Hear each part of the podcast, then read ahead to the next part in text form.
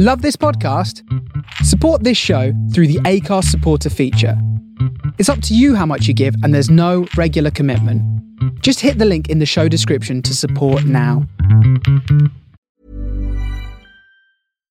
Hey, Dave. Yeah, Randy. Since we founded Bombas, we've always said our socks, underwear, and t shirts are super soft. Any new ideas? Maybe sublimely soft. Or disgustingly cozy? Wait, what? I got it. Bombas. Absurdly comfortable essentials for yourself And for those facing homelessness. because one purchased equals one donated. Wow, did we just write an ad?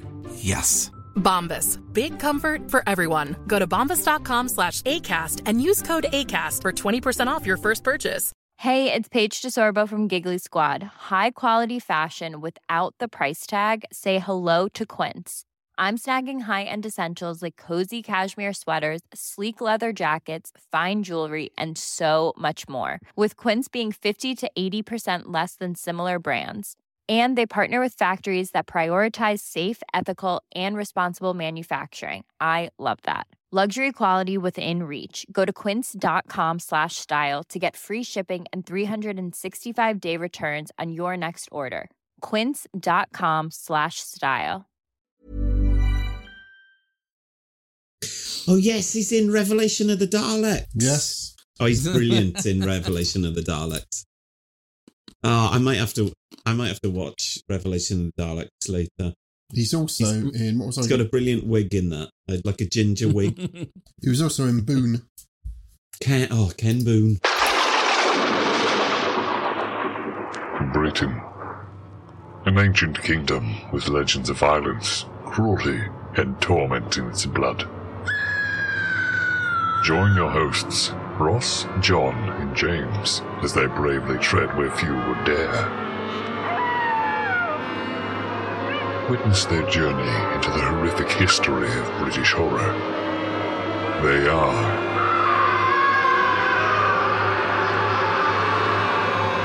the General Witchfinders.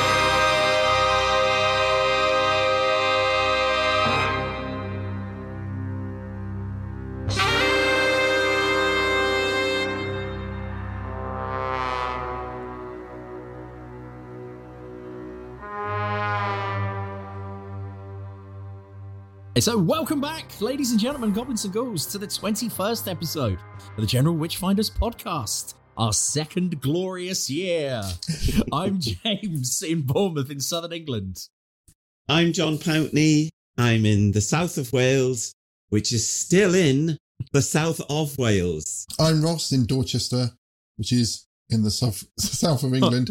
and in today's episode, we are covering the BBC Ghost Stories for Christmas, in particular, A Warning to the Curious and the single, the sig, The single man. the single man, And the single man. uh, the single man who is who is a signal, signal man. Yeah, Brilliant. Along the coast of Norfolk, there persists an ancient legend. It is said that in the Dark Ages, when the Vikings were a constant scourge, the three royal crowns of Anglia were hidden in the ground. The crowns, so the legend runs, had a strange power. No foreign army would invade the kingdom of Anglia so long as at least one of them remained undisturbed.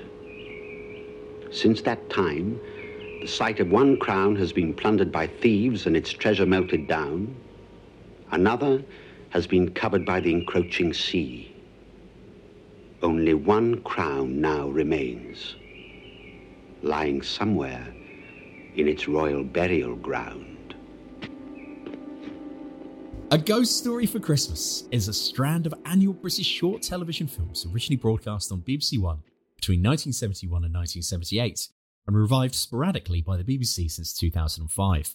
With one exception, the original installments were, directed by Lawrence Gordon Clark and, Mm. like the first Third Doctor adventure, The Spearhead from Space, the films were all shot on 16mm colour film.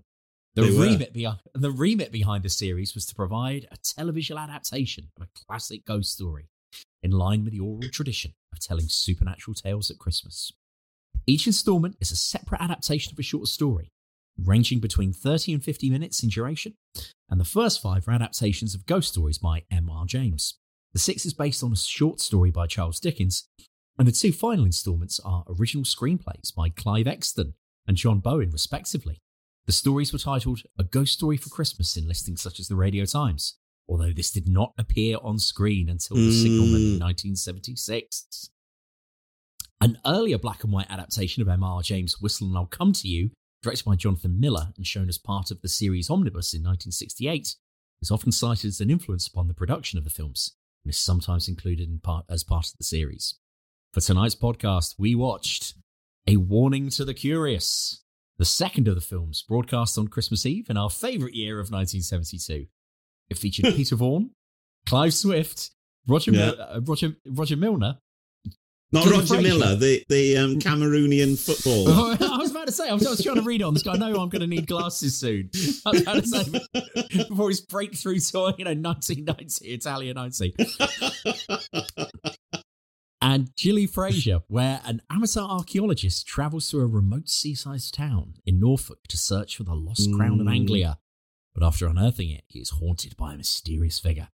And The Signalman from the 22nd of December 1976, featuring Denholm Elliott, Bernard Lloyd, Reginald Jessup, Karina Wyeth, and in which a railway signalman tells a curious traveller how he is being troubled by a spectre that seems to predict calamity. Mm. This, being the sixth of the original run of films, is based on a short story by Dickens, thought to be in- influenced by Dickens' own involvement with the Staplehurst rail crash in Kent on the 9th of June, 1865. While True passing story. over a viaduct, the cast iron viaduct fractured, causing most of the carriages to fall into the river below. Dickens was in the first carriage, which derailed sideways but did not fall completely. It was suspended at a precarious angle, and the coupling of the coach in front, uh, by the coupling of the coach in front, and held up by the remains of the viaduct's masonry. Dickens helped rescue other passengers and was commended for his actions, but the experience subsequently had a profound effect on his life. Along with witnessing gas ghosts from another planet who tried Yes. to take over the, the bodies of the recently deceased. Mm. He was also travelling on the train with his mistress, Oh, and that had a big that had big connotations for for the rest of his life, because Wow. obviously it wasn't a very Victorian way to be. Uh, I think Living. his mistress and her mother. I watched a program on it once.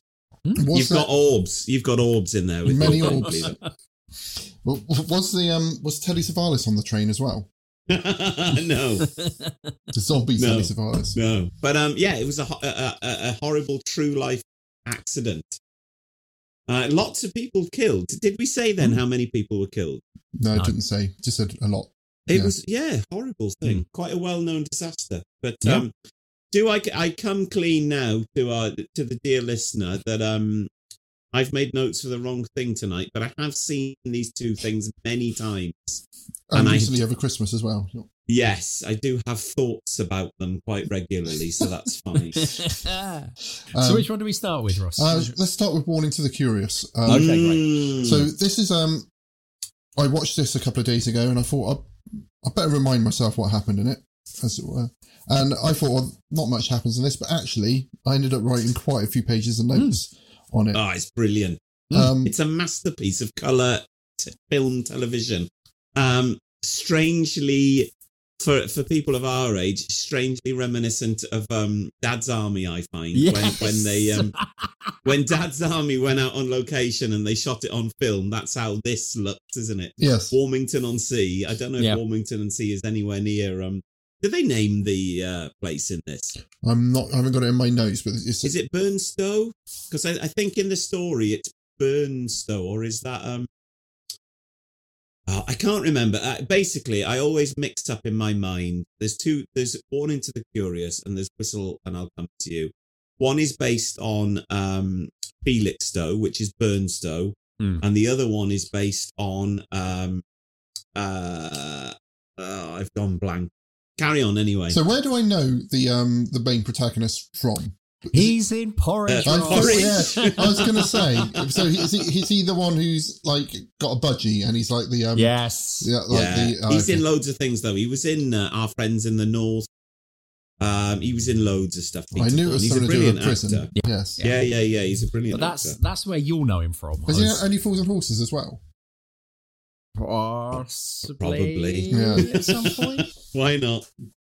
Um, so yes, it starts off with this fantastic kind of narration, doesn't it? So straight away, I was like, "This is good. I'm on board with this because you know I Mm. like a bit of folk horror." And it Mm. starts off with this whole kind of the, the narration, which John, I'm assuming, is just taken straight from the, the short story.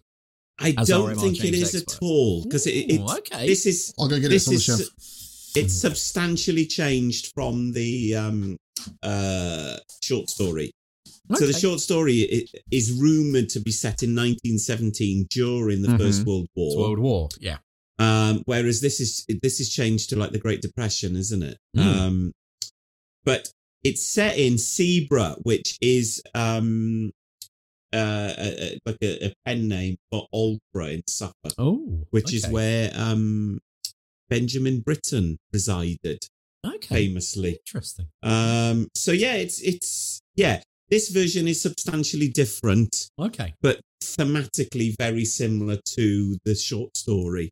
Okay. Um, whereas the, the short story is written from the point of view of, um, well, there's two characters, and Clive Swift replaces those two characters. okay.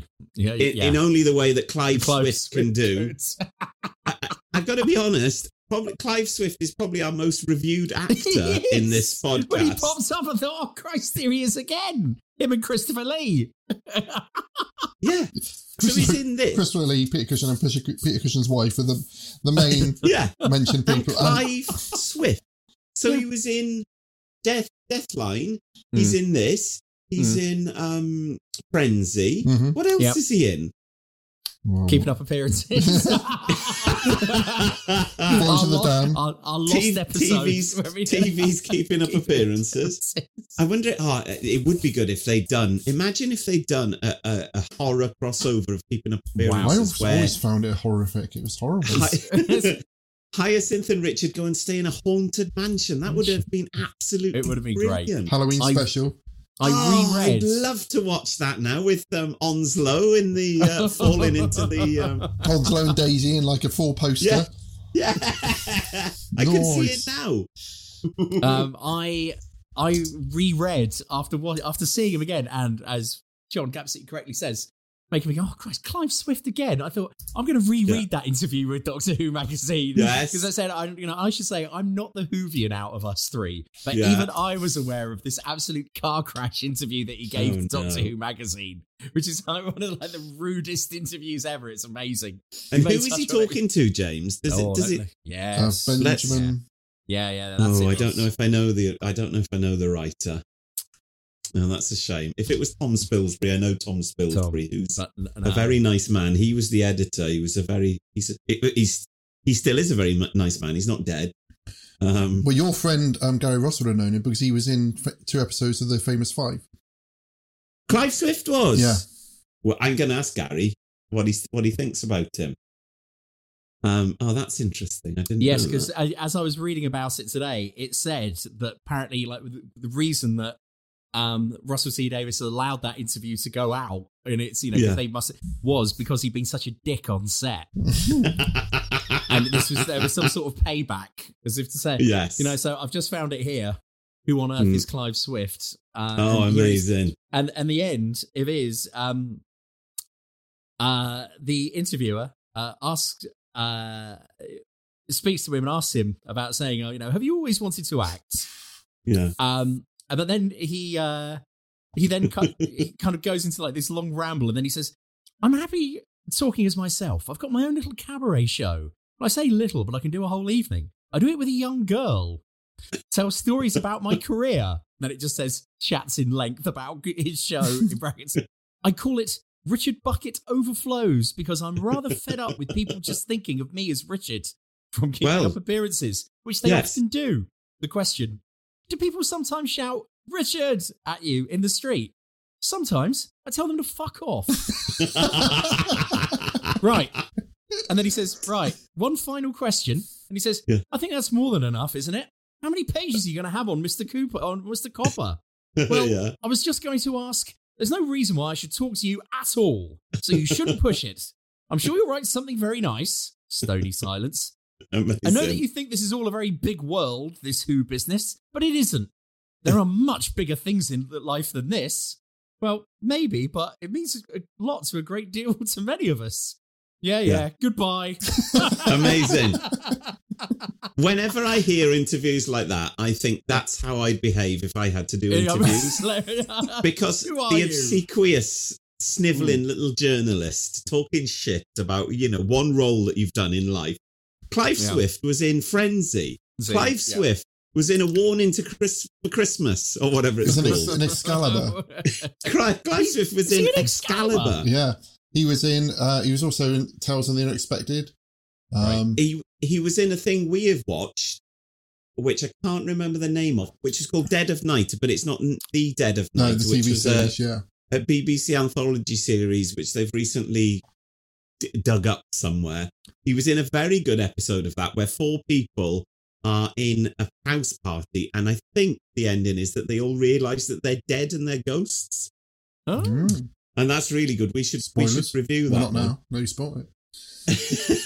Right. So anyway, let's He's also start in an with this. episode of Moving on. Minder called "An Officer and a Car Salesman" in Let's, let, 1980. let's, let, let's face it, it's a, it's a heavyweight CV. Yeah. Yeah. It's a, There are bigger things than Doctor Who, So- and, and I agree with them. yeah, he was in Wolf Um, in 1994. just kept. Was that in kept climbing. 1984? Yeah, Nice. Woof. yeah, Wolf. I thought it was Oh, later God. than that. It was ITV Wolf, wasn't it? I didn't Mm. watch it. No, no, don't, Don't like watch adverts. commercial television. No. Right. So Okay, yeah, so, back to, so uh, the I've- idea was I've that we, a we thing- rush through these really, really quick. 'cause Yeah. There's two of them. Yeah. We've now done 20 minutes and we haven't got to the beginning of it yet. Yes. Right. Okay. Well, it So what do we see doesn't at the beginning? We, we well- see that another man digging on the hill. Yeah. Yeah. Now, before that, we get this so that fantastic voiceover narration, Yes. Kind of explaining this whole kind of folk horror thing that in Anglia there were once The crown. three three kings of Anglia, Yeah. and legend has it that if the three crown, as long as the three crowns remained in Anglia, it Mm. would never be invaded.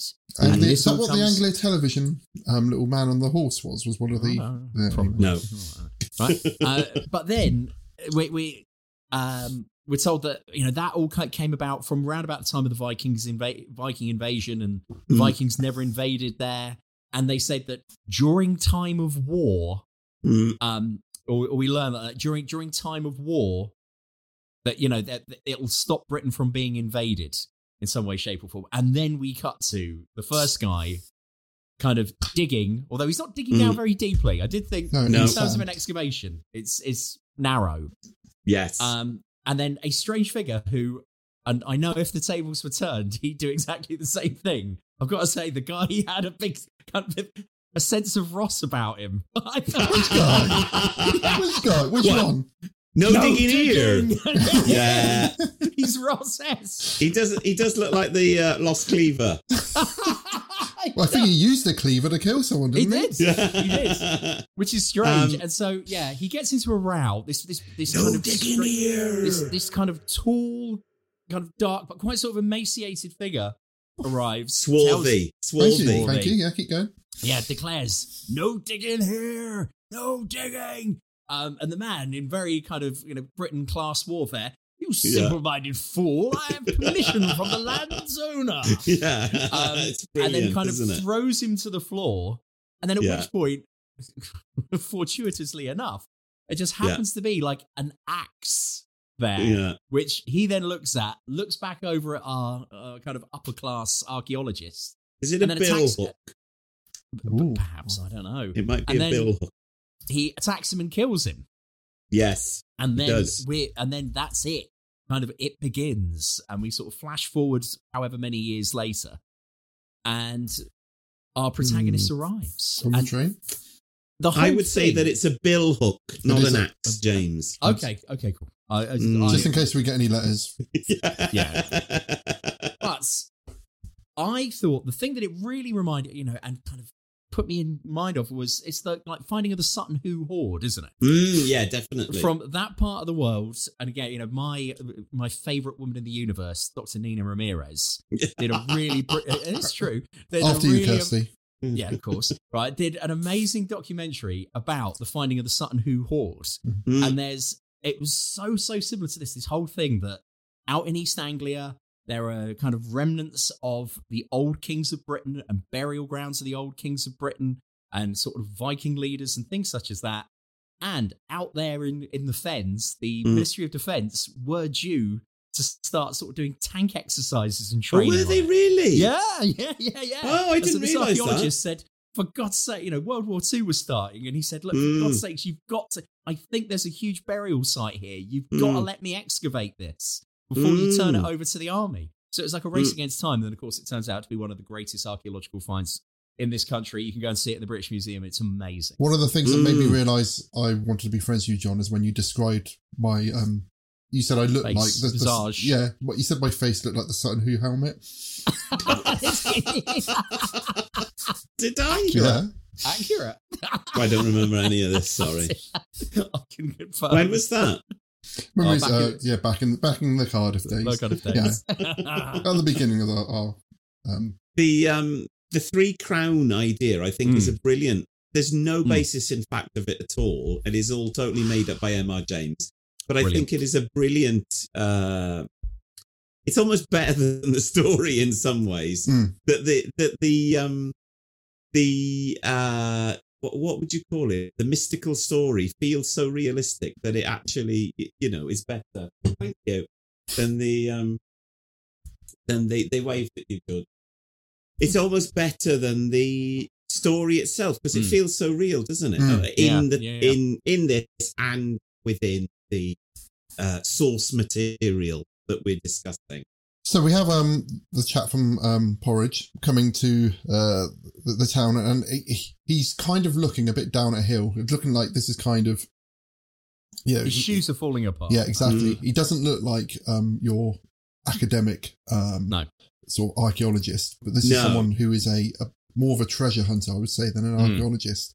Mm. And he um he checks himself into a a pub.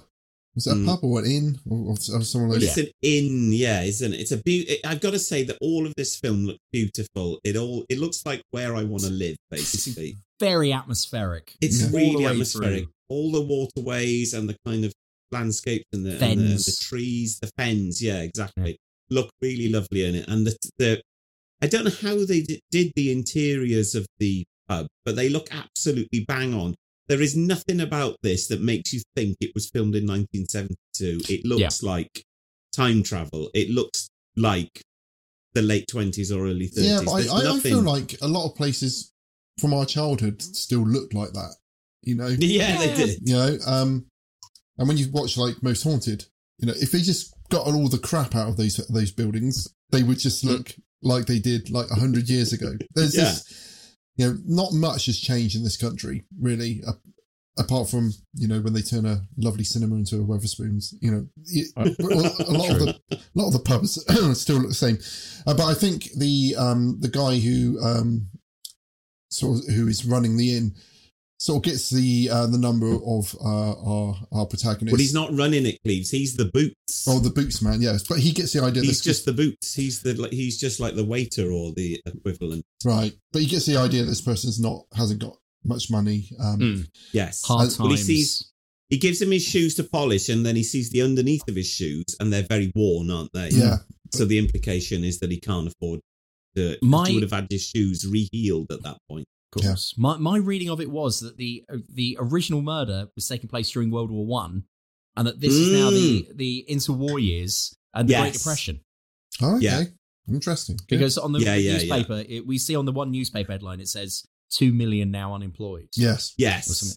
Yeah. There's a definite passage of time between the first murder Mm. because the, the implication is that the guy has been dead for some time. Some So time. that- Yeah, yeah. that- When I say the guy, William Ager, no digging here. In here. Yeah. yeah, but it gives the impression, and I think which is in both stories, and it's something I get a lot from M.I. J- James sort of stories, uh, is like a, a, a man, is Mm. normally an older guy, someone um, who hasn't got anything. He hasn't got a family. He has Mm, he he's someone who's totally alone, mm. and and then both these stories and a lot of these the, the stories of this ilk have that kind of feeling of for me Mm. intense loneliness and Mm. people who are trying to fill their life with something Yeah. just because to give them something to do. And and something I was I said to Beck when we was watching these, I said, you know, before you had television and, and radio and all and all that kind of stuff, when it got dark, if you didn't have a family, what would you Yeah. do? What would what Yeah, would you exactly. yeah, they, they would read, but Yep. Yeah. um, you know, A lot of quiet. yeah, a lot of quiet time, and there's a lot of quietness Yeah, in all of lovely. these things. Fantastic.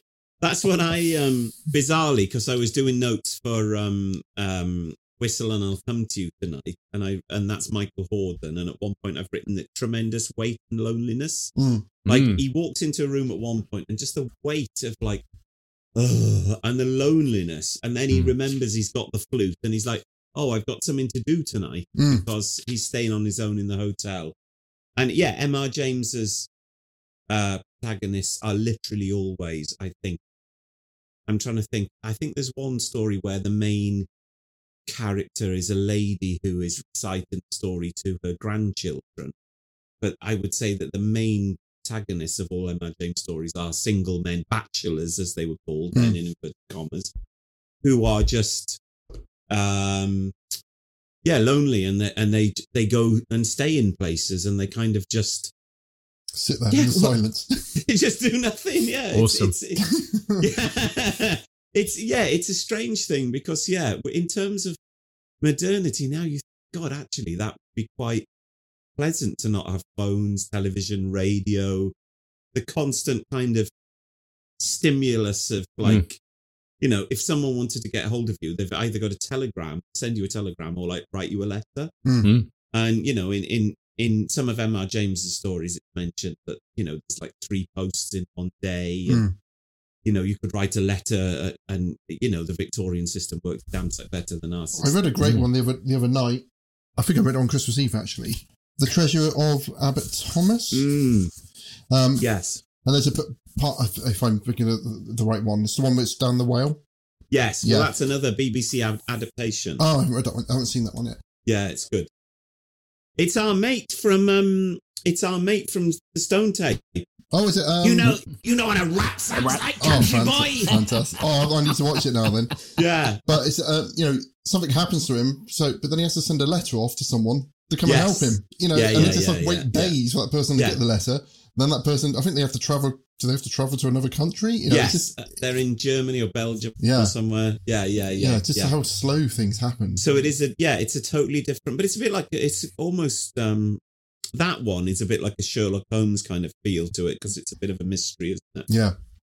Anyway, And so he borrow, he borrows a bike um, uh, from the the Boots guy. the boots. Yeah, um, and that, and I said, and he swiftly goes for a ride and then just leaves that bike on the side of the road where it could easily get stolen, so it doesn't really look after it very well.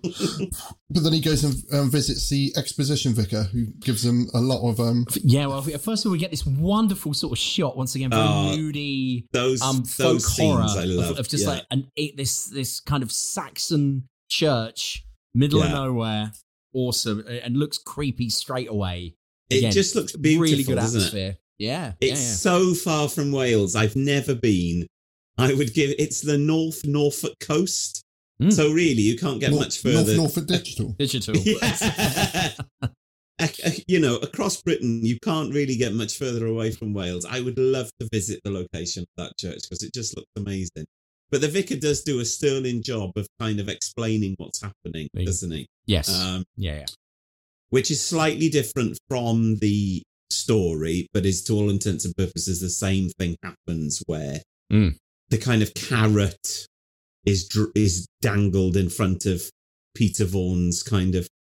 I think the, the what this um uh version implies is that it's slightly to do with greed Hmm. and um making money rather than just curiosity that Yeah, that's but, but also I think this cat. person, I, it feels to me like this person's lost everything, and this is his last chance. Yeah, Yes. and I think Yeah, that- yeah, yeah, yeah. yeah. So it's a mixture of greed, but also necessity. I think. Yes. And something to do, isn't it? Yeah, exactly. And yes, we we, we learn. He says that the uh, the, the the the burial location of the final crown is Mm. kind of defended by the people of the area And doesn't he say like the uh, the eldest son of each family has to Mm. Or of a particular family, the Emily, the, that's right. the Ager family. But then they Mm. realised that there was one, the last surviving one died recently, didn't they? Yes. Mm, mm. Tom- was it And Thomas he, he was Ager? very, he's very William sickly. Ager. So he he was very sickly. We were told. Oh yeah. Mm. Uh, Yes, had consumption. Yeah, but I think he also he di- he was also dying, knowing that he was the last in his line, and he had that Mm. Had that weight on his shoulder. Yeah, that Yeah. responsibility Yes. was going. Yeah. So, so then he does he then go to the excellent curiosity shop Yes, He does. to find the where the guy that runs the shop is in it for about ten seconds and steals the entire show. Yeah. yeah. Wasn't it the, Yeah. the, the guy who was the the um the child antiques specialist um of a Wogan? Do you mean James, aka Lauren Harris? Yeah. no, I think it's a slightly different That's, person. that's another good friend of yours, isn't it, John? what? Who I directed a pop video Oh, for? video Yeah. four. no, it's not her. Um, yes, another scene which is fantastic. Uh, not in the book at all, and very weird kind yes. of feeling where the guy is talking about his doll called Susan, and then he sees a little body in a case, and they talk about how it's in the foundation of bridges or something like that? Yes. Yeah. Yeah. It's Um, more folk horror. They just yeah. I thought, oh, man, it's dishing that. it out. So, they, here. yeah, they really elaborate on the folk horror in this part, and and yeah, like I say, that that's not in the original story at all. So that is a good kind of. I don't know who wrote these. Who wrote these clues? Was it Lawrence Gordon Clark as well? That Yeah, wrote they, the he wrote all of them, didn't he? because the the screenplay is written by someone who's very literate and knows their subject well enough to kind of augment it in a way which feels totally natural, which often isn't the case with stuff like Hmm. this. Um, see also the John Hurt version of um, Whistle and I'll Come to You, which hasn't really got anything to do with the original story. Um, by chance, a book falls, and it turns out that the it's is it a Bible It's the which is family owned Bible, by isn't it? From the Yeah, Ager it's the- family. it's the Ager family's Bible. So we, we, we see more links to the Ager kind of clan. Mm. Um, and then we move into um, the search for the location of the crowns, basically, don't we? then he goes off and finds like this uh, this old house where and Yes. there's a, a woman there who's putting out her washing, and then the dog attacks him. Yes. And the woman has got the best hairstyle I've ever seen. She's got literally the most amazing 70s stroke peasant kind of feather cut that's ever been on television. And Better it's than just the, the the girl best- from um, Deathline. That was the, our Yeah, favourite it's hair. A ve- it's a very similar haircut, actually, Yeah. isn't it? Yeah. Um, she looks like she's dipped her head in um, like the chip bath. She's come out to do Mm. this scene. Um, was this it's filmed the quite an- same year as um, Deathline? This is it was Deathline 1972 as well. Almost certainly, yes. Yeah. I would have thought so. Yeah, yeah, It was in the Cl- fashion. So, so coiffure Clive Swift would have, would have filmed this the same year. Oh yeah, definitely, yeah, and the same year as Frenzy. Yeah. So he had a What a bumper year. year. took he took 1973 off probably. It's- Um, So yeah, he goes there. They talk about William Ager. It a said that more. it said that he um was always sort of like messing around on this sort of um hill behind the, the Yes. house, and she Yeah. said she still still sees a tramp sort of hanging around out there, but he never Yeah, comes yeah, down. yeah, so yeah, there's yeah, a yeah. this the first of this sort of the Ager figure up on, on there. well, just just Mm. before that, we see kind of like this mysterious figure just ahead of him, Mm. and he walks around Yes. the corner, only to find out he's like, which is quite good and spooky. Dressed you know, in a kind of Liam Gallagher esque kind of um, Poncho. scooter jacket, Yeah. poncho thing. Yeah. Also reminds me of the outfits that are worn in um, Rock and Roll Circus when they do. Oh, the song. It's a crap song like Ballad of the Common People or something. well, don't don't the. Beatles have something like that when, on the Help album cover as well? That they Uh, well, yeah, they're proper clothes though. they're actual clothes for like keeping warm and dry. Whereas on, uh, whereas the the Stones and John and Yoko are wearing these stupid like felt hats and these stupid capes in Rock and Roll Circus, and I think that's the reason Rock and Roll Circus wasn't released for 25 years. It's not because the Who outdid the Rolling Stones. It's because they're wearing stupid hats made of felt, and Yoko Ono's on it, and Yoko Ono should be banned from. everything. if she was in this, I wouldn't even like this. Ooh. Wow. So Strong, I know. one thing I've written here is bird song and wind. That I think that Yes. Yeah. nearly the whole of this um uh uh, episode has got And a really And beautiful quite- sound effects on it. yeah, yeah, yeah. And some good radiophonic uh, workshop era. Yes. Like, Yeah. Yeah, yeah, yeah. Eerie.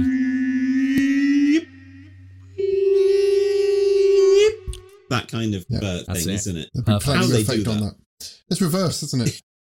Oh, it's something reversed, but I don't know what is reversed. Like, is it a And triangle? Your voice from the a- future. So they Yeah. took that back in time. The other thing I noticed, and I thought, oh, how things have changed now as well, is it said this uh, the, the lady who he speaks to, whose dog is with the great hair, whose dog Mm. dog attacks him. She says that, oh, oh, you know, you're from London too. Obviously, recognises his Mm. accent. But what was amazing was when I watched the credits at the end, she's just listed as woman, and I thought, God yeah, Almighty, yeah, because there know, was no other women in it. Exactly, it was like it's can't She even the give only- a character name. She's the only woman in it, actually, isn't she? Yes. Yeah. It's so sparsely populated that it's quite hard to kind At least of. there was a woman in this one. Oh no, there was a woman in the other film as well, but he she got knows chucked out of that, the you know, train. those woods. That's going to be Mm. his, his digging. lodge. Okay, this is a bit I didn't understand, and I didn't understand the second time either. Does he Mm. pretend to leave in order to? Yes. Okay. Yes. Uh, that's how I read it. Yeah. So he Yeah. he pretends to leave in order to sort of make the the, the fact he's going to go and dig this uh, a secret. So he, he Yeah. takes the train to the next stop and then walks back. It looks like. Yes. Yeah. And then he's he all night he's digging uh, up that on that happens hill. in the story as well, in the written story. Okay. And while he's digging, he hears a, a spectral laugh. Yeah, okay, he? so I Uh, put it's a laugh or a Mm. cough. I couldn't work out if it was a Mm. laugh or a cough. a, a, a little of both. I, I was. Yes. Yeah, yeah, like that.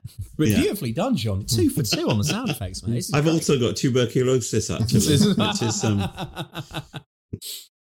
and then he, first of all, he finds the skull, Mm. and he realizes, oh, I'm close, and sort of keeps Yeah. digging. What? Like, it did look like very loose sand. Yes. but it's something that had been, you know, Looks under- like he's digging on Bouncy Island to me. he does. Yeah. in in this story, he is digging in s- next to the sea in sandbanks, okay, fair enough. so it's very enough. loose. I- yeah, yeah, yeah. I- yeah. th- that, that's cool.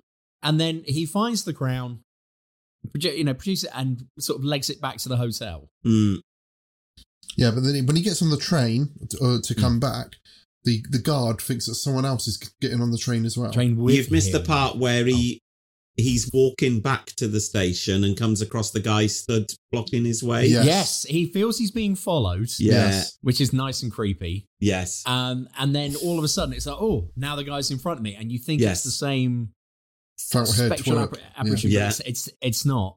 It's uh, It's just it- someone it's saying a about- yokel There's plenty of time. time. What are you running for? Yeah. Yeah, but as he walks past, the, the yokel sees a, a figure Sees following. two. They're following That's him, right. Yeah. is great. Yeah, yeah, yeah, yeah, yeah. It's very, it's it's beautifully done. Yeah, and then when he gets on the train, the uh, train guard thinks someone else goes to open the door for someone else, and they say, "Oh, Yes. sorry, I'm mistaken. I thought someone else was getting on the train." Yeah. which was, was brilliant. I love that. Yep. Yeah. Um, yes, but then he goes goes back um to the uh, to the um hotel, Mm. and then he starts hearing like the same coughing laugh in- Yeah, in, the he room, does. and then all the lights Mm. go out. Oh, and and also someone has torn up the, The- the Yes. family book. Yes. Yeah. So he's he's panning his torch around the room because he knows someone's in the room, and then he Mhm. sees someone crouched on the floor who turns their head, and then the light goes off. Yes. Great. Fantastic, you know. Yes. Uh, hasn't been done better in, in in like a conjuring or a um No. you know or anything like because that. there's no sound. There's no like Yep. Boom kind Yeah. of That's that's sound effect. works. It's Yeah. literally It silent, and it's just like, yeah, it's it's really spooky. I, I wouldn't say it's a jump scare as such, but No. it is like intensely creepy Yeah. So- in the way the story intends. So the next morning, Clive, he, he comes across Clive Swift, who's painting um, down on the Not um, like on the wall. they are Sorry. bachelors. The um, That's a different. Uh, I haven't seen that edit of it.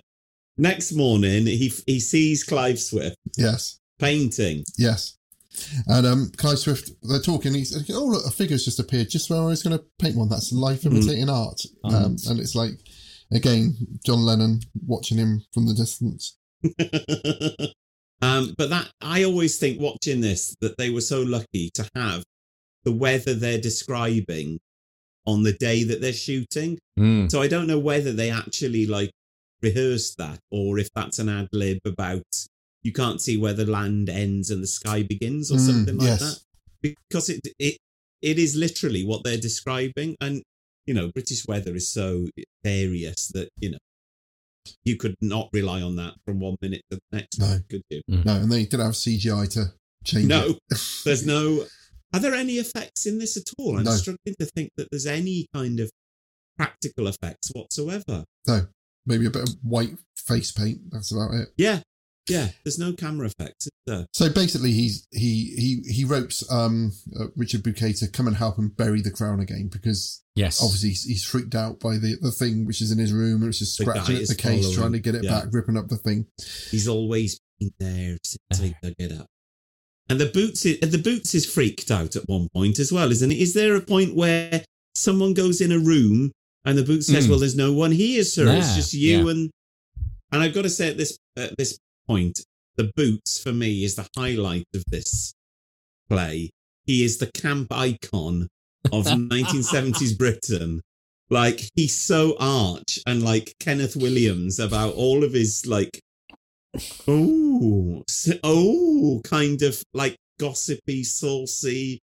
Oh, I don't know, sir. I don't know that name. I'm sure, kind of thing. Which is, I don't know if that's even a Norfolk accent. I mean, it's just the kind of yokely accent they do, isn't it? It's not not specific to a place. But um, the boots is just, I think it's fantastic. And we were watching something the other day, and there was another boots in that, and Hell was like, "Is it the same boots?" And I was like, "No, it's a different actor." But a boots was obviously something that was very popular at the time, with like a waistcoat and a, you know, a, a, he- they had a specific kind of um, outfit that they wore, presumably. But their job, I presume, was just to polish boots all the time. David is, Cargill, he was a a, Yes. a, Canadian ac- actor. Was he Oh. really? Yes. Um, And what happened to him, Cleves? Uh, he died eventually. Um, Hmm. on in 2006, age 76. Wow. Back in Canada. Um, Oh, bless him. Yes. So they go and bury the um the crown, and we think it's all over. That's, Yes. that's the end of that. Yeah, but that's a stupid, you know. The wage, the wages of sin is death, Cleves, as we all know. So the next morning, um, uh, Clive Swift goes to to find um chap from Porridge, and the boot said, "Well, he already left with someone, and I'm I'm sure it was you." yes. You, yes. He realizes, doesn't he? He he looks over his shoulder and realizes that he is being pursued Yeah. Yes, again. But I was when Yeah. I rewatched this, I watched it at Mm. double speed in order to get my, and this is where it turned into um Oh my God. a Benny, Hill, Benny Hill, which I might pop Cue on. yakety sax. Yeah, so I might Yeah. pop this on. Um, I might do that on Twitter uh, for Yes. this episode. But um, yeah, so it was uh, lots of chasing through the woods. Whoa. Yeah, It's it's very keep- well paced and it's Yeah. kind of well it's even put better together. It's pace. It's well edited. at, at double speed. he keeps doing, he keeps doing this thing, doesn't he, where he stops and does like a really exaggerated double check Yeah. and then Yes. starts running again. Yeah, yeah, Just keep yeah, yeah. running, man. Keep running and don't stop Yeah. running. But poor old Clive Swift does, which what all of us would do, is completely out of breath. Give up. Can't, can't keep up. yeah, he can't keep up. Uh, but he, he sees on the horizon a figure just with the um, what's the hook called, John? the bill hook. Bill Hook just hacking away at something on the ground. And he goes, "Oh no!" Doesn't he? He kind Yeah. of, it's kind of Yeah. a weird response. And he, yeah, it's it's a weird. Yeah, that's what I've always thought, James. That his response is very strange Mm. and it's very emotive and not very British. yeah, And it's just like he starts Oh. sits down and he starts crying, which I think actually is quite a realistic. Mm. Um, rather than Just what you- overwhelmed by all. Yeah. Yeah, when what you'd usually see in a British thing is like someone probably just being like, "Oh dear, poor fellow," and Mm. then you know trudging just someone off. doing that. yeah. Oh, but uh, yeah, he cries, and it's quite an interesting response. And then, um, and then, and then, um, he leaves. He goes to get on the train, hmm and um, the, the there is the kind of impression or kind of implication that that Ager is following him onto the train. Then, isn't Yes, there? And the Yes. the same, same thing happens with the guard thinks mistakenly thinks there's two people in the Somebody's carriage. with him. Yes. Very good. Excellent ending. Tied up. Loved it. Yes. Yeah, yeah, yeah. Um, and I, I, if you haven't read the story, both of you, I, I would suggest the story very heavily, and it's um, oh jolly good. And and if you think of it as being set in the First World War, I think it does make a lot more sense then in Hmm. terms of the kind of um, symbolism, uh, really, uh, that is coming across. Cool fact a crocodile can't stick out its tongue. Also, you can get health insurance for a month or just under a year in some states. United Healthcare short term insurance plans, underwritten by Golden Rule Insurance Company, offer flexible, budget friendly coverage for you. Learn more at uh1.com. Hey, Dave. Yeah, Randy. Since we founded Bombas, we've always said our socks, underwear, and t shirts are super soft. Any new ideas? Maybe sublimely soft. Or disgustingly cozy? Wait, what? I got it. Bombas. Absurdly comfortable essentials for yourself And for those facing homelessness. because one purchased equals one donated. Wow, did we just write an ad? Yes. Bombas. Big comfort for everyone. Go to bombas.com slash ACAST and use code ACAST for 20% off your first purchase. Jewelry isn't a gift you give just once. It's a way to remind your loved one of a beautiful moment every time they see it. Blue Nile can help you find the gift that says how you feel and says it beautifully with expert guidance and a wide assortment of jewelry of the highest quality at the best price. Go to BlueNile.com and experience the convenience of shopping Blue Nile, the original online jeweler since 1999. That's BlueNile.com to find the perfect jewelry gift for any occasion. BlueNile.com. Hey, it's Paige DeSorbo from Giggly Squad. High quality fashion without the price tag. Say hello to Quince.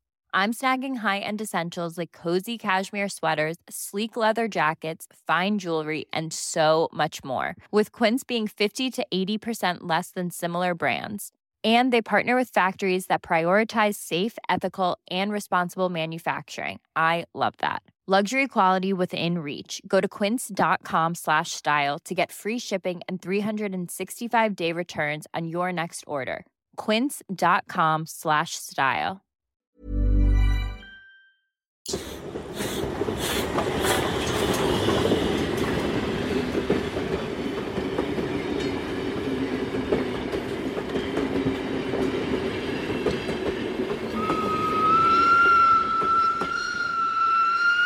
The, uh, in my mind, I thought we'd take 20 minutes doing that. That was an hour. Okay. So, but you might, this one feels, for me, this had a lot fewer notes. So, um, Yes. This is fairly straightforward, but it's still Yeah. a very good ghost story. we are now, uh, like we said, coming up to 1976. Um, a few years The year after- of punk, anarchy in the UK.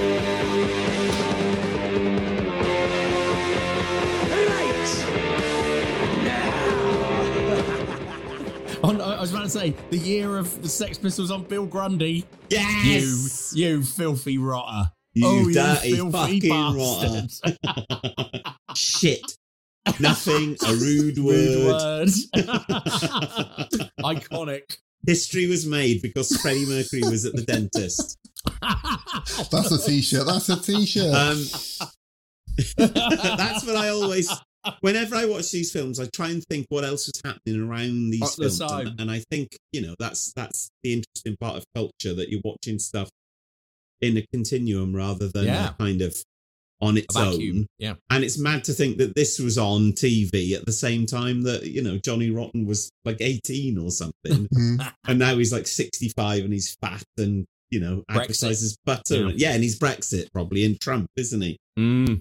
Um, and this still, because of the, the magic of film and TV, stands up as a paradigm of um, taste and um, good Quality. filmmaking Yeah. because films don't get old in that way, thankfully.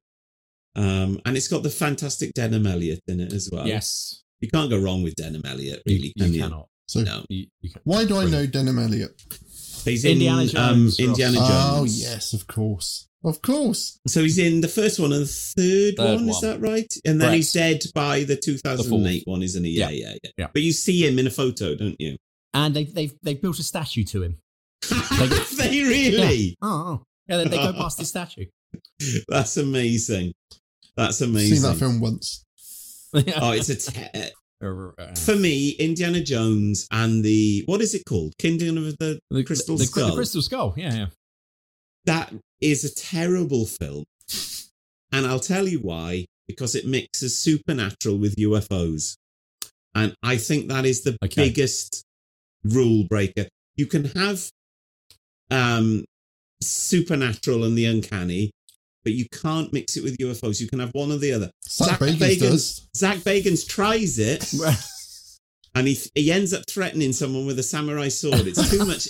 It's too He's much even for Zach unto Bagans. himself. oh, very quickly, Ross. uh, Feel free to cut this out. I listened to. I'll send you the link if you want.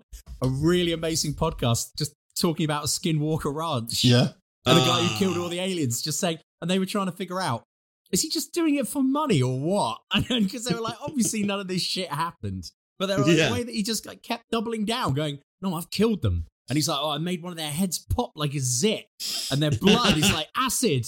But oh, the moment they died, they faded back to their own dimension and things like this. It's, it's brilliant. I was, if you if you want to hear it, I'll send you the link. But it was uh, We have another lonely the- man the single wandering. man. Yeah, and uh, uh, well, there was a single Two man. single men. Yeah, two single. So One man is single in it. You don't know if the signalman himself is single or if he does have a wife, but I don't think he mentions a wife, does no, he? no, but he did like invite a man into his. Uh, what do you call it? his booth. His single. It- yeah, and let him sleep by his fire. Signalman's booth. Ah, whenever we watch this, I make hell watch this quite often. That's basically where I want to live. It does. It did look very appealing, John. I Just did looks think. so cozy, Oh, doesn't He it? interesting. says, doesn't he? He just says, Yeah. I just sit here and I, I try and give myself some education. Yeah, And I thought, amazing. His job is literally pulling that, Yeah. pulling those levers like twice an hour and then sitting Yeah. down and reading. I'm like, Reading. oh, I'm, I'm, I No So- radio, no radio. This is the thing that we. Yeah. ca- I don't No think we Tommy can get around. I don't think we can get around uh, our heads around is that that that all of this is like pre-radio because anywhere like that now you'd have the radio. on Yeah. you. yeah. It's Like, so interesting. You two look at these as if like, oh, I'd love to, like an ideal Yeah. existence where I'm like, Yeah. this would be, I would kill myself. You know, uh, uh, Why? just- I've a got, lovely, a lovely fire, nothing to do. Not Just having to a deal with sense of- teenage boys all day. Yeah, yeah, a sense of routine, and and and and that's what he takes from it in the story. Is he's got his sense of routine. He's got a sense of. Oh, um, for me, I, I got out of that. It was like a like a crushing sense of responsibility, and almost Yeah, like he I- he was part of a he was a human part of a machine. All he was there, he couldn't he couldn't stray far enough from that in case he heard the bell. So therefore, Yes. he he he's all he he he can never switch himself off, and. I felt like for me that's what drove him mad. Like it was, it was almost like the fear that he would miss a Mm. signal, he would miss the bell, he would miss Mm. like something horrible, something horrible would happen, and that just drove him insane. I don't know. I, I think that he, you know, he just wants to be there. He he wouldn't stray because he's got everything there that he needs, and that's what the other guy says. That you know, I I think I've met a contented man because Mm. he's got his fire, he, he's got responsibility, he's got his learning, and that's that's all he needs. And I think that is a kind of quite a nice idea. And I know Existence, yeah. that that is the the point of the story as well. Actually, besides the ghost part, Mm. it's to do with a kind of not a socialist kind of ethic, but something that you know Dickens was kind of pointing towards, which was like the the emancipation of working people in the Victorian era, where just giving them better rights, paying them better, better standard of housing and stuff. Um, and I think that is it. I think you. It's quite a tragic story because you feel sorry for the signalman in the end. Mm. That Oh yeah. he hasn't. I mean, it's it's it's a bit like a flash forward, isn't it? But maybe Mm. the first time that it's a future ghost rather than a ghost from the past Mm. because he's seeing His he's seeing ghost. his own ghost, To isn't he? Yeah, yeah. Mm. Yeah, which is quite a terrifying idea, really. And it's it's interesting like of how Dickens uses the supernatural because it's this and Mm. Christmas Carol, isn't it? Mm. And you're quite right that ultimately ghosts represent for him that notion Mm. of things like regret Yes. in A Christmas Carol. You know, they, they represent regret of, you know, the life not lived and what he could have done Yeah, and, yeah, how- and- yeah, and the decisions he could have made. Mm. Whereas in this, as I said, it's, as I think as Ross correctly points out, that fear of responsi you know, that feeling of responsibility and what, and with the three cases that, or the two cases that we learn Mm. about during the thing of, uh, during the uh, Narrative. during the film is yeah during the narrative is um what could I have done and Mm. oh could it could I have and I thought that's really interesting how he Mm. uses like kind of like the supernatural with regret but regret again yeah actually i thought of that in terms of with it. So what are, what are the case so so basically we've got a guy who is having a wander in the countryside and you find out in the story and it's hinted at here that he's just been released from prison. Oh And I okay. Think- I think the character in because he says something about uh, like something like I've known confinement, and that is so when you know the signalman says I'm stuck here, I can't leave, blah blah blah. Ah. This guy says I've known confinement in my time, but in the actual story, you find I think it's a recurring character in Dickens's stories. I might be wrong there, but I think it is, and he has been in prison before the Mm. story. Um, because this story wasn't in a book. I think it was in like a, a you know, like a monthly magazine or like a Mhm. penny dreadful kind of thing. Um, so basically, this guy is just having a, a mooch around the, the countryside, isn't he? And sees the signalman, starts calling to him, Oh, below there, below down there. Goes down, has a chat with him, but it freaks out Denholm Elliott because he's heard, he thinks he's heard that before, and he thinks he's seen the figure before with one arm covering its face and the other Face arm waving. Um, and then, I mean, the story just unfolds then, really. Yeah. Mm. but again, I will say for Lawrence Gordon Clark, it's beautifully shot. And there's one of the shots where the guy is returning to the hotel that he's staying in, and it's very misty, and you see the sign of the um inn. It's one of the best shots in like the history of film because it just looks amazing, and I I love that frame more than anything. It's just fantastic because it's so English. And when they show him in the room on his own, Yes. that just made me so happy that I live now.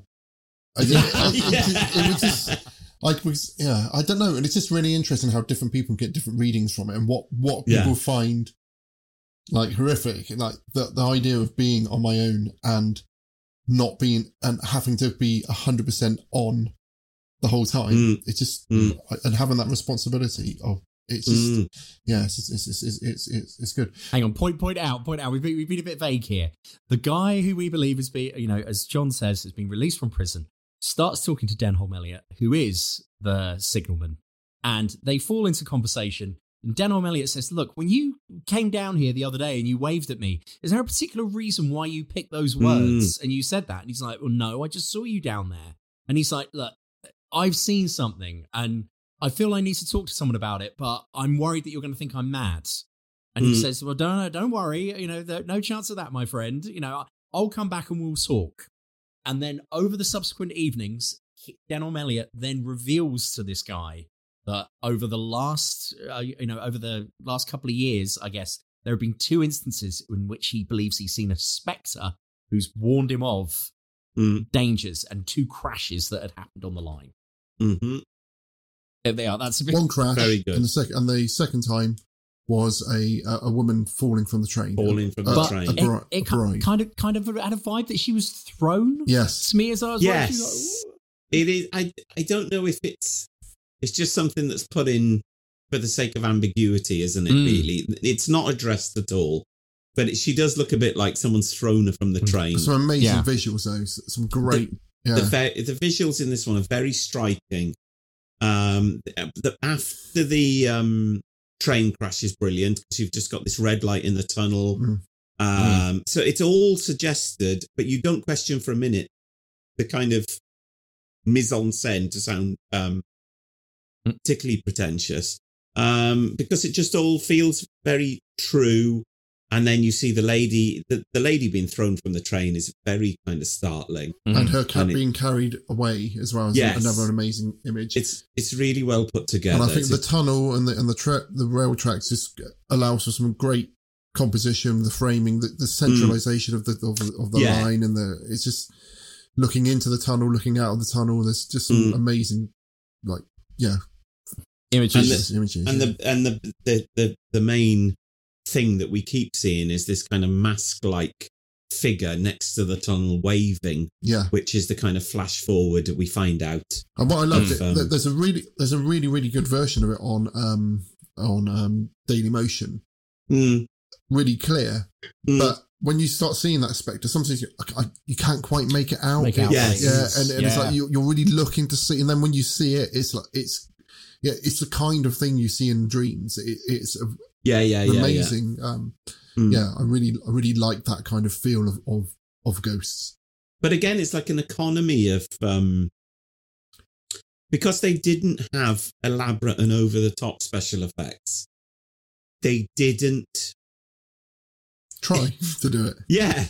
So they didn't do too much. No, So you've just got a bit like my reasoning with Terminator 2 and CGI stuff. You watch films now and it's literally like watching someone else play a computer game. Mm. I watched um I tried watching um Ready Player 1 the other day and it's all CGI and I Yeah. and I'm just sat there thinking why am this I watching something Yeah, that's all CGI. I, I've got no emotional investment in what's happening. Whereas with Terminator 2, they literally did the T1000 and everything else was real. And it Mm. works really well. And you watch it now 30 years later and it still looks really good. With Yep. this, you watch it now 30 years later and it still looks, uh, no, like 50, 40. 50 yeah, 45 years later Five years, yeah. it still looks really good because they don't over egg the effects and i think Mm. that's the, the key with effects always is to not to kind of splurge on things that go against the laws of physics and i think that's Mm. so often what happens with with special effects now is oh we're going to do this shot and you've never seen anything like this before and it's like well i've never seen anything like this before because it's unrealistic. Mm. and then then i'm kind of divorced from what is happening on the screen. And um and this is why this works so well is because all of the effects are and a bit like um Warning to the Curious there's no effects at all. Mm. there's literally not one special effect in it. So it play it's it plays totally straight. And i think this is the strength of these films is that um there's no jiggery pokery use a, a very technical phrase It's a cool term. Yeah. So essentially, he's he, the signalman is like, I is trying to tell me something, but I don't know what it is. And what if Yes. I, I what if I could stop the, whatever disaster is trying to tell me, Tell me about Mm. it. Yeah. but I don't know what it is, and it's it's Mm. driving him nuts. Mm. And then he ends up like sh- going to the spectre, standing in the middle of the um the the, the line, shouting at this thing. Tell me what is it? What what is going to happen while he's doing Mm. that? Our Mm. other chap, he's running across at the um the moor.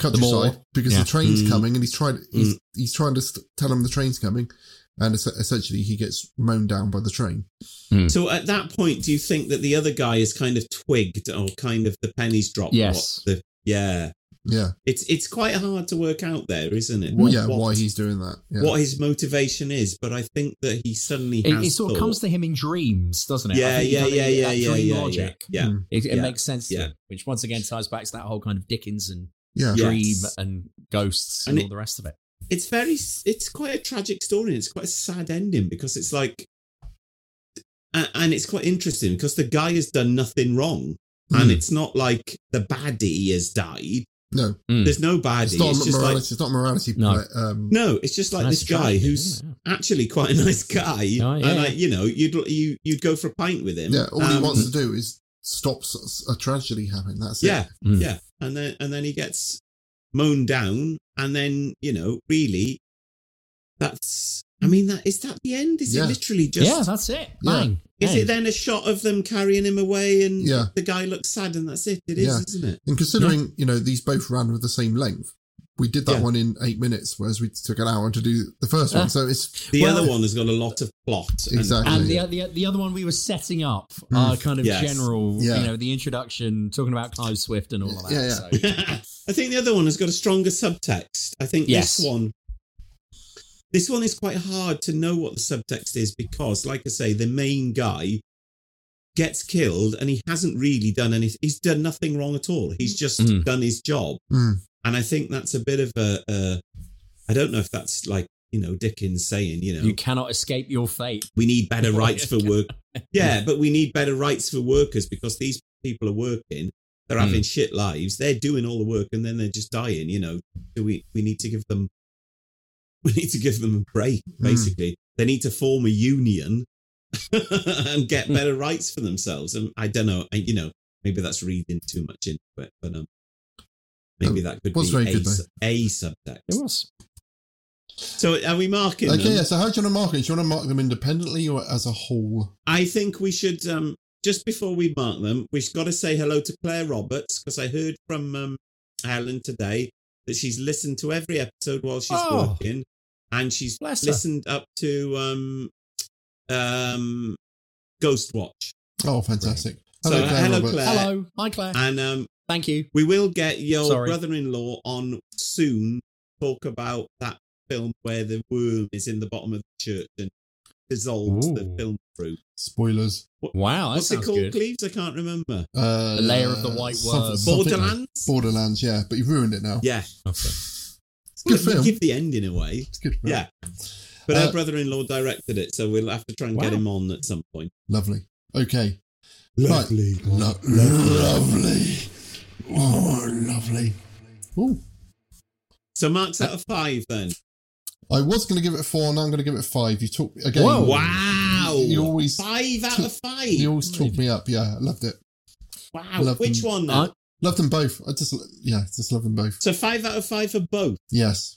Uh, James? in the round. I I really really enjoyed them both. Four out of five for me. Oh, both. that might Really be the good. highest score, James. Apart from Well, maybe- I'm going to say, obviously, because I feel, I was going to say, because I thought we were doing um, uh, Whistle and I'll Come to You, that this basically is a film that I would live in.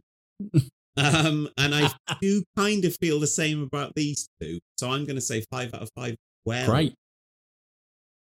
By, Well, this, This this has been the one that's had that, that both of them didn't have much to take the piss out of. Do you know what I mean? Like, often like there's things where you're like, no, come on. that's, yeah, there's nothing look, in it that's really, As you said, yeah, yeah, yeah, yeah. atmospheric, both really Yeah. good, interesting stories, gave me plenty to think about. Yeah. Plenty of all over. Both really good use of the ghost story, both really British. Bang bang, or ticks the Yeah. boxes. Yeah. A real sense of that kind of English horror of loneliness, Yeah. coldness, bad weather. Yeah. Yeah. It's it's a quite a specific. I'm re- I'm reading a thing at the moment called Sense of Place, which is about sense of place, and um, Mm. it's it goes from basically Beowulf Cool. up to the present day. And that mentions about the, the kind of British psyche of, of landscape and where what you can read into it is where horror comes from. And, and it's, it's a lot about like forests, mountains, swamps, places like this until like the 18th, 19th century were classed as being places that were ugly and horrific Mm. and they were to be avoided and it was where creatures lived and like these you know th- these kind of realms where magic and supernatural stuff happened and i think these both these um particularly the first one that we've done tonight really has a sense of um uh like an ancient horror that's lurking a bit like nigel kneale it's it's not quite as clever as Nigel Kneale, but I think the nugget of the kind of three crowns thing is it's a brilliant invention that you think. Um, That's got legs. That's great. oh, I'd love, I, you know, I'd go and look for those three crowns if I had the Yeah. opportunity. Hundred percent. Felt real. Yeah. It felt real. That's the best thing you can say, James, isn't it? Really? Verisimilitude. Yes. Yes. Very, very Sort good. of Yes, yeah. Felt hats. Yeah. Yeah, that's our highest scoring thing. We've done. Wow. Yes. The Omen was- We've uh, outdone the rats at last. So we've got one more. So we because the Omen was four five four and this was five five four. So there we go. Yeah, I it's a, it's I enjoyed it more than the Omen because Mm. the Omen even still now has more kind of laughable Yes. period details like Yes. the shitty allegro that you see and like some of the effects Him. look ropey, don't they? Him just being allowed to do whatever the hell he likes. Yeah. I'm just going. I'm just gonna yeah, I'm gonna get on my ambassadorial plane and fly wherever I want. What are you Covered doing? I can't blood. tell you. What's James's highest ever score? I'm interested to know what Um, was it. Never trust the rabbit. I really like Never Trust the Rabbit. Yes, it was. Yeah. Um, but after that, the it has only been the Omen and this he's given a four to. Yeah. Wow, interesting. Yeah. There we go. Whereas I've given five out of five to everything. Yeah. Unless, And it's, then I- unless it's something I've picked. which then he tried to give them like negative scores to. We don't. I can't wait for you both to watch the Oblong Box. Yeah, well, that will be Wow. the Um, episode after next. That's the Ooh. maddest film. I think that's the maddest film I've ever seen. Whoa. Um, it's Vincent Price as as a as a like a romantic lead with a woman who looks like a third of his age. Um, it's just insane, Uh, yeah, and uh, the story just is all over Well, the well, let's place. hold It's that brilliant. for um, Looking forward next to it. month. Next yes, month, everyone. yeah, yeah, yeah, yeah. It's very good.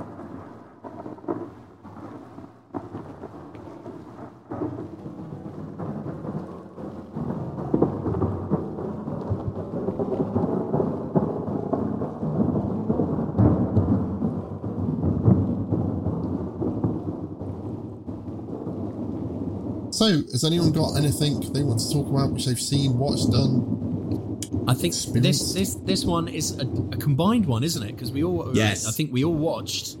We spoke about it at the end of the last episode. It was great.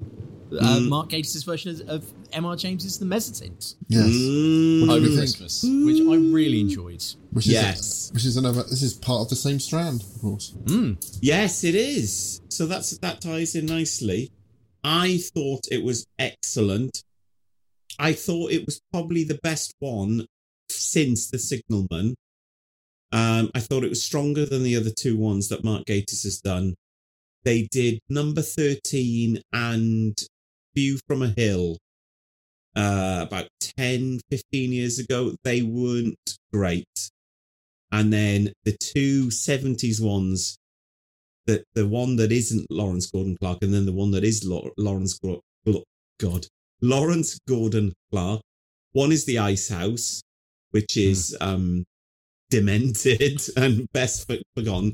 The other one is called Stigma, and it and is quite good. There's a lot of gratuitous seventies nudity in that one. Of There is. bleed- There is bleeding to death. Did you watch it, James? I, I did because it recommend after I watched The Signalman, YouTube suggested I watch it next. I was like, oh, what's this? what did you think, James? It's mad, isn't it? was Peter mad. Bowles shouting. It's very dramatic. Yeah. The story is a stone in someone's garden is lifted up. She starts bleeding. She dies. yeah. But there's a lot of Avebury esque Yes, of. it's all in um, Avebury, and then it- it, moves it- to the yeah. countryside. The old curse, the old curse of the witch, and all of that sort of stuff. But yeah, John's right. That is the plot. The. Yeah, like, it, the story Is as thin as a fag Oh, that's but yeah, Yeah, and yeah, the yeah. end is like a helico- helicopter shot that flies off as she's dying in the car. It's just bizarre. But um, yeah. So I think this this the one that Mark did this time is Mm. the best since Signalman. No problem at all, really. Yeah, it really gave me the Um, creeps when that when he, the thing started climbing through the window. Oh, It's brilliant, and I a lot of people have said online that he shouldn't have gone for the last shot of the total close up of the face. But I was like, yeah, Yeah. I want to see more of it because Yeah. it's like bring it, you know, bring it in. And I thought the Rory. Kinnear was great, and, and I Mm. kept He going, very "Is good. it Rory Kinnear? Is it? No, it's not Yeah. him. It is. No, it's not." And it, he was, Yeah. he was, he was, he was brilliant, really good. I thought, I think the whole thing, considering you know the problems of COVID, they filmed it in COVID, so Mm. reduced cast and crew, having to have social distancing. I don't think you could really tell No, that any No, of no, that played a part. Um, one very interesting thing that, that I should add as an aside, my favorite podcast that I listen to, which is the M.R. James podcast, podcast of the curious, in their like their third episode, they reviewed the original story, the MR James story, Mm. and one of the guys that does that podcast suggested the twist at the end of this um, uh, story. Should I give the twist away for Yeah. those who haven't yeah, watched it or Switch read off the now. story? yeah, go for it. Yeah. because I, can't remember. So we're going to do a spoiler. Basically, in the story of the mezzotint, there is no link between the mezzotint and the guy who receives the mezzotint. Oh, okay. In the TV version, the implication is that he's the last in line Yeah. of the family that the poacher is trying to murder in the mezzotint. And that is Hmm. an idea that was first flagged up in the um, Wow. podcast. Oh, yeah, podcast that's cool. the Which makes curious. you think. I wonder if he heard it. well, yeah, I mean, 2011 they did that, so he sat on the idea for 10 years if he did hear it. But um, as they have said, because they re- they reviewed it quite recently, and I listened to that the other day. It is if you're gonna um if you're gonna adapt that story, it is the kind of um it gives more flesh to the bones of this story that the threat is actually directed at him rather than the family of the landowner within the picture because obviously the reveal is then at the end of this story that he sees the picture and it's It's gone his from house, yeah. it's now his house which obviously is squeaky bum time for him isn't it Yes. um and i thought it was really good i, I the effects at the end were excellent Yeah. I'm just waiting for Um, um it's Richard Wells, isn't it, who did the the illustration on this. Yeah. So I'm waiting for that to come on his shop so I can get that to he'll go be flogging those now Yeah. won't he in the toilet next to our um Dracula picture from Dracula Yeah. I was really delighted to see um, that some guy had who was who himself was a TV director had laid into it, going, oh, james did "Oh, you see this guy I did, and then I thought, God, what an absolutely shit comment that is. So I was like, wait a minute. Person responding to him underneath, that's John. and John just going, you absolute idiot, or something. I was like, yes. this Nice guy John." this guy was going through twitter and everyone that was saying it was bad he was agreeing with them and said yes it's very lame like i met mark gatiss in 1985 in a writer's room i don't like him a lot of money mm. went to him and then you looked at this guy's cv on his Yeah. twitter he directed bergerac Yeah. and something like um tomorrow's world or something Yeah, yeah, yeah. and i was just like how sad and annoyed Still angry. can you be It's almost Yeah, like you know, it's almost like having an argument with someone about changing rooms and then like holding on to that. bigotry bigotry if you're out there stephen is his name stephen Stephen Volk, yes.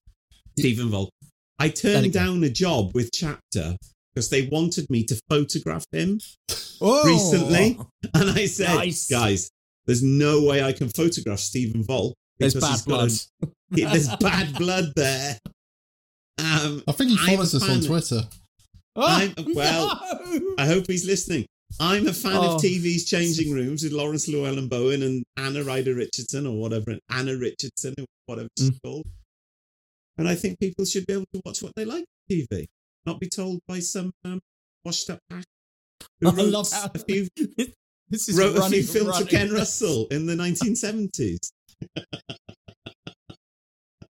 on that bombshell.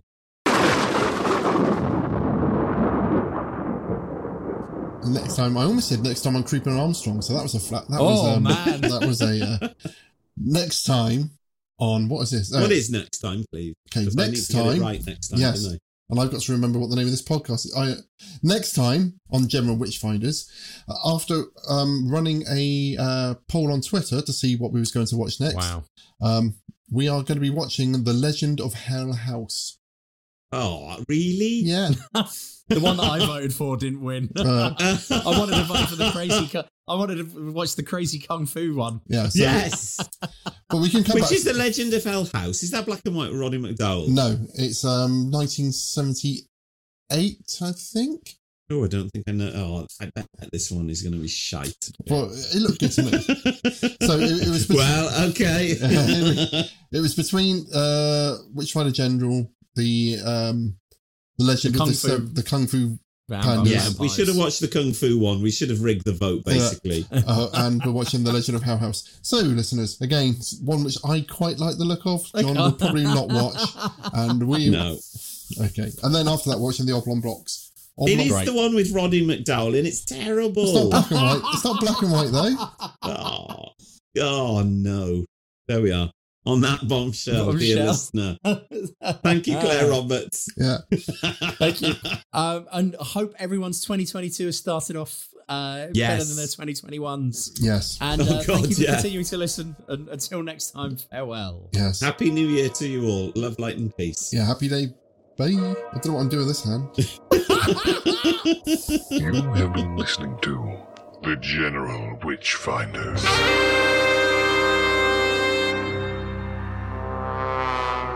Support the show and continue the conversation at patreon.com forward slash General Witchfinders. Subscribe and spread the word at generalwitchfinders.com. Farewell, and don't have nightmares.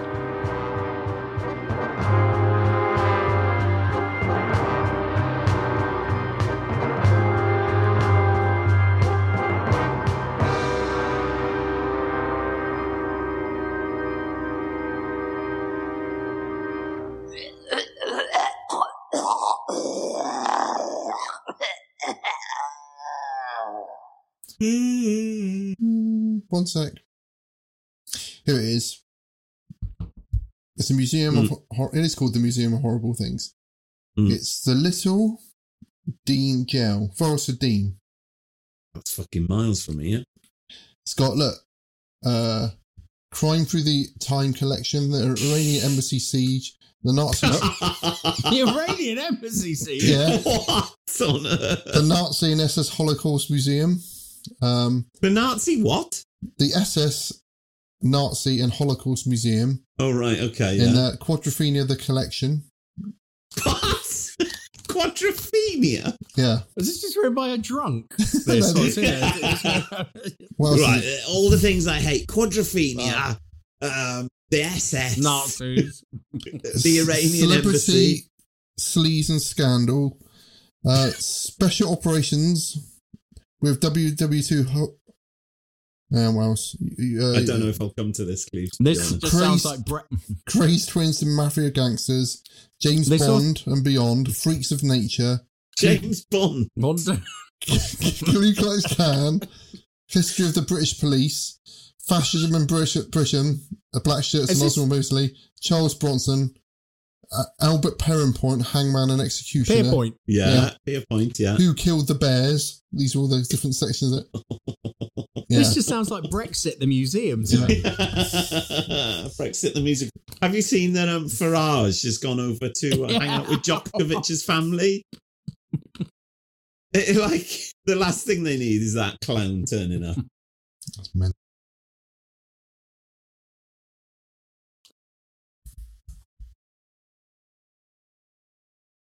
What was the premise of Boon?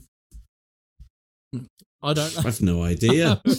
he was he, he- they were he was like a delivery driver of some or like a that's the company that he worked for What he was like doing, like Amazon deliveries. Boon. no no but ex fireman. Ken. Boon. Anything legal considered. He takes on a variety of jobs. With help from his ex colleague Harry, his career of courier, bodyguard, and private Courier. investigator begin. Uh. TV's Michael Elphick.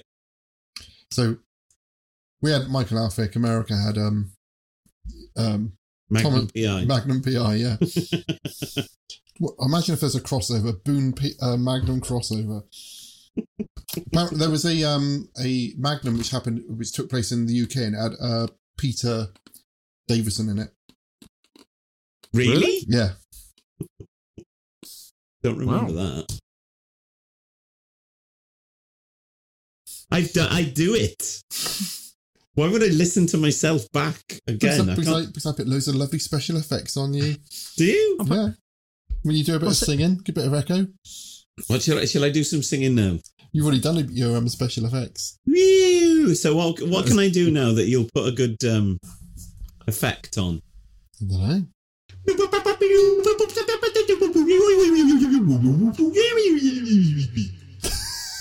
Perfect Yeah. I don't need anything on it It's my next ringtone. Yeah, Delia Derbyshire, that is. that's, that's R.I.P. He's possessed. in, in your face Brian Eno have some of that